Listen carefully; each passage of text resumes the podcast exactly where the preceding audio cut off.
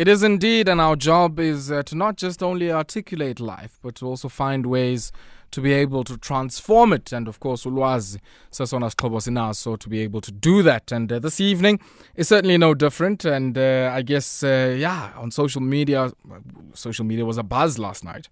Uh, at the tail end of our discussions as uh, we uh, spoke to lecturer in the Department of History at the University of Zululand, uh, who's also the author of Umlando Nobuqhawe Bukazulu, uh, Zulu Empire Decolonized. And um, so we thought, you know, let's uh, uh, check in again with uh, uh, to not only this time talk around, talk around you know, paying tribute to Isilo Samabandla, but to effectively unpack and uncover uh, the process that gave rise to her piece of work, Uzulu, Umlando Nobuqhawe Bukazulu, uh, and uh, I guess uh, the fascinating stories that she was able to encounter and uh, uh, the dispelling of the myths in our history about uh, who we are and where it is that we come from. So she joins us this evening, and she is our thought leader. And uh, you know, uh, MaMbatha, I don't have to reintroduce you again because now, you know, you, you you are you are a regular here.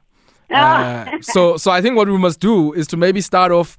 Uh, and maybe I can tell you what happened after we spoke yesterday. So Right. we, we were talking about the history of um, you know uh, amazulu as a specific branch i guess of uh, amanguni um, and a lot of people were fascinated by you know how you recounted how you know umnombo wamazulu is sitting in so many different places or you know people who come from that lineage are sitting in so many different places be it in tanzania in zambia in zimbabwe in sudan you know uh, uh, right through to kenya and many other places uh, and that then triggered its own conversation where a lot of people, you know, were, I guess, uh, trying to connect this to uh, many of the debates that we continuously have in this country um, about who's a foreigner and maybe who isn't and uh, everything that comes with that. So this evening, I want us to, to kick things off on that point. Um, because I guess yesterday we were raising it in the context of, um, you know, the greatness of uh, King uh, Goodwill Zwelithini ka Bhekuzulu. Uh, but uh, today I want us maybe to, to talk about it briefly within the ethnographic and historic study you've undertaken uh, that gave rise uh, to your work uZulu, Umlando Nobuqhawe Bukazulu. Talk to us about that. I mean, th- this idea of migration as a central part of our experience and how that influenced how we organized ourselves socially, economically, and even geopolitically. I mean, in context of war. You know, thank you so much. And um, yeah, I enjoy talking about this because I spent many, many years Mm. um, researching it. And I We enjoy hearing about it.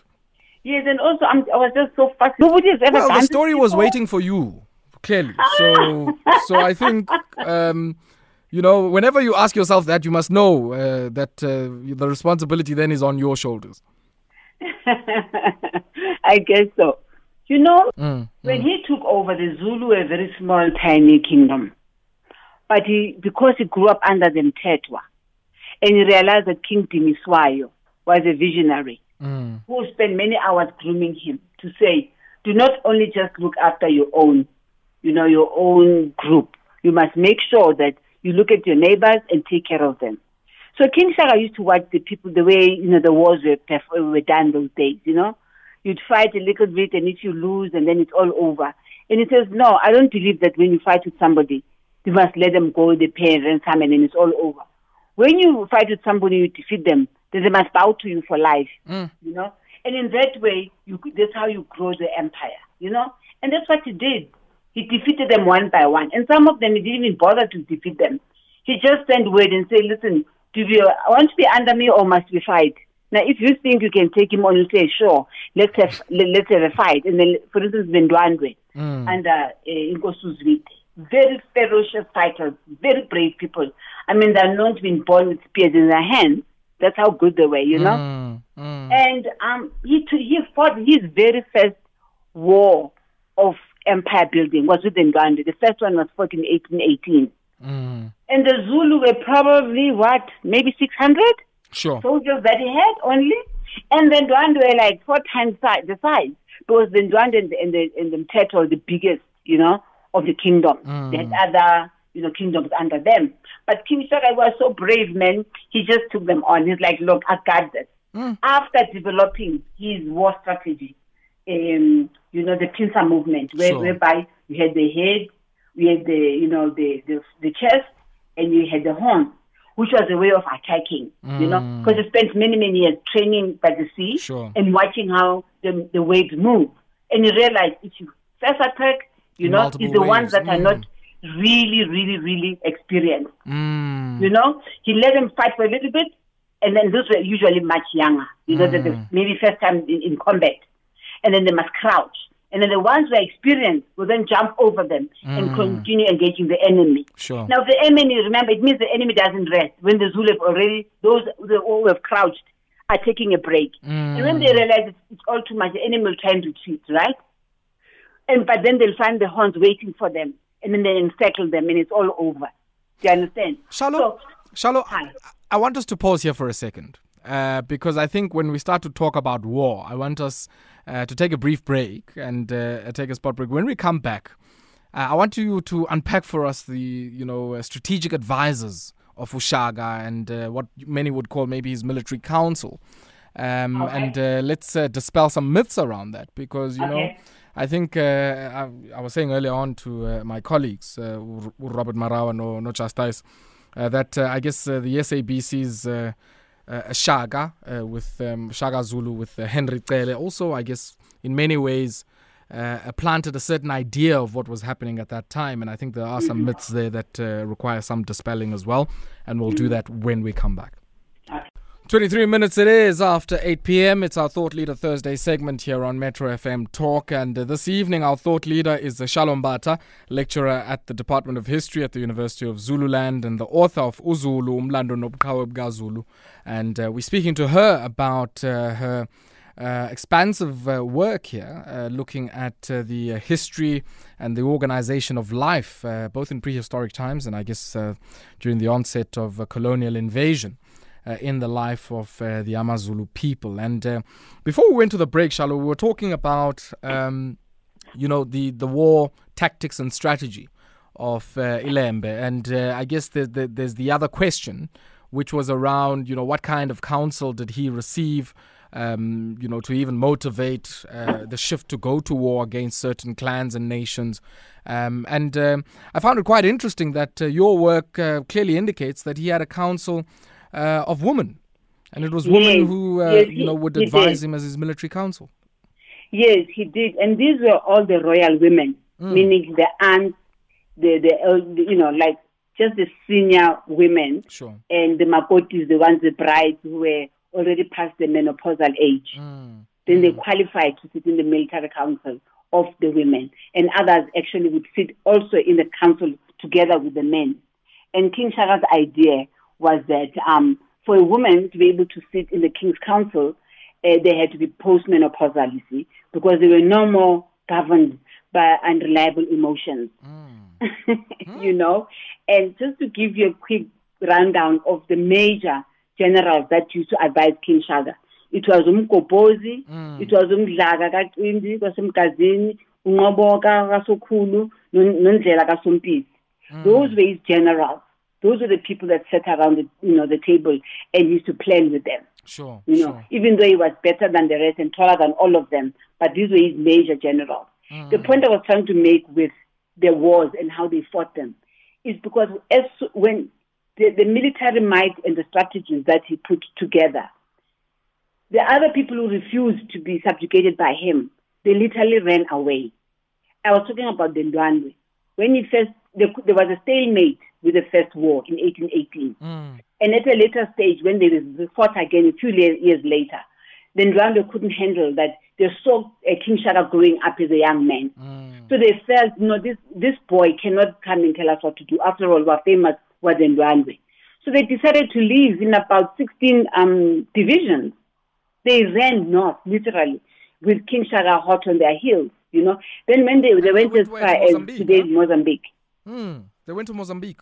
Yes, they went to Mozambique, and then the major general that who was who was leading those 16 divisions that left uh, the regiment was uh, Uchene. Mm. Mm. And um, that is why today you'll find that you got all the Zulu surnames. Let us start with the, our closest neighbor, Mozambique. Mm. That's true. That's You true. know, their names are Wombuso, Abobani, Abo, they've got Zulu surnames. Mm, that's true. Umhlaba. You know. But it's because they became they came from Zululand, you know. Mm. And then when they go to when um, Uzwide ran to Mozambique, he then formed his own kingdom, and everything the way he built it and the way he ran it, and you know he also also you know, subjugated the clans and the kingdoms that he found in Mozambique Mm. and taught them to fight like the Zulu. And they just grew and they also now went further north, you know. Sure. They went to uh, Malawi, you know, they went to Kenya, You they know- went to Tanzania. And then there they were called either Amachaka or Rabengoni, you know, yeah, Abangoni, yeah, some yeah. variations, some, you know. Up, and then the ones that live in Lake Victoria, Mm. they call themselves Amachaka. Mm. And then also in, in in Tanzania, you have people their surname is Zulu.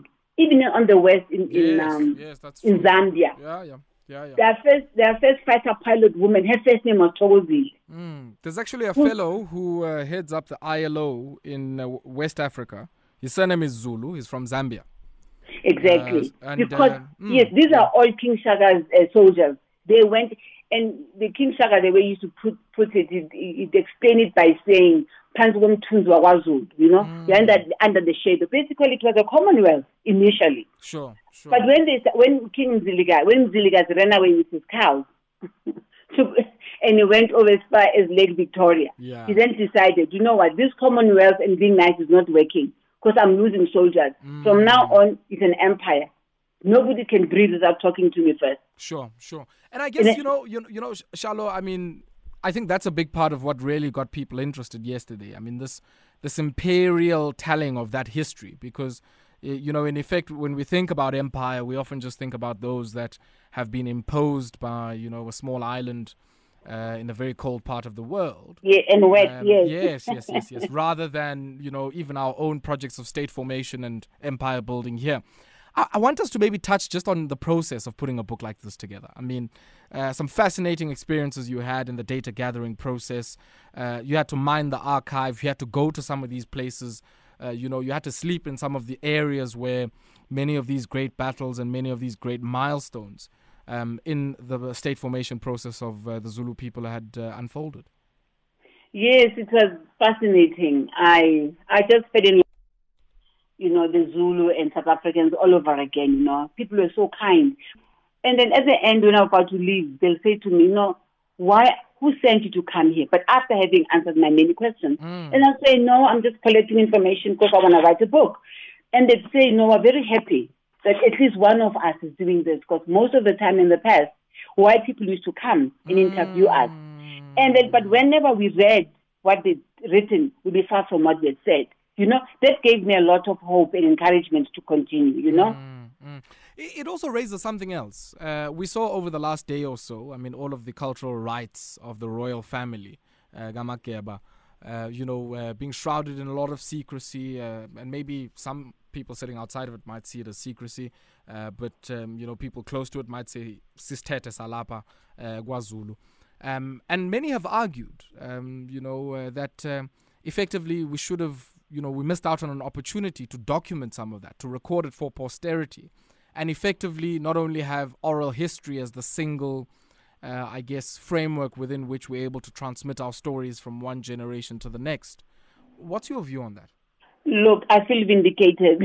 I feel vindicated all the years I spent because there are times when I wanted to give up and think Africa. So it's not purely about the Zulu. Mm. I talk about how we touch sides with the Basotho, how we touch sides with the Xhosa, how we touch sides with the Batembu. Sure, you know, sure. even the Khoisan, you know, I don't know what the correct name is now, you know, how we touch sides with the Afrikaners and the mm. British, you know, mm. and the relationships that were developed with the different kings, even though it changed much later in 1948.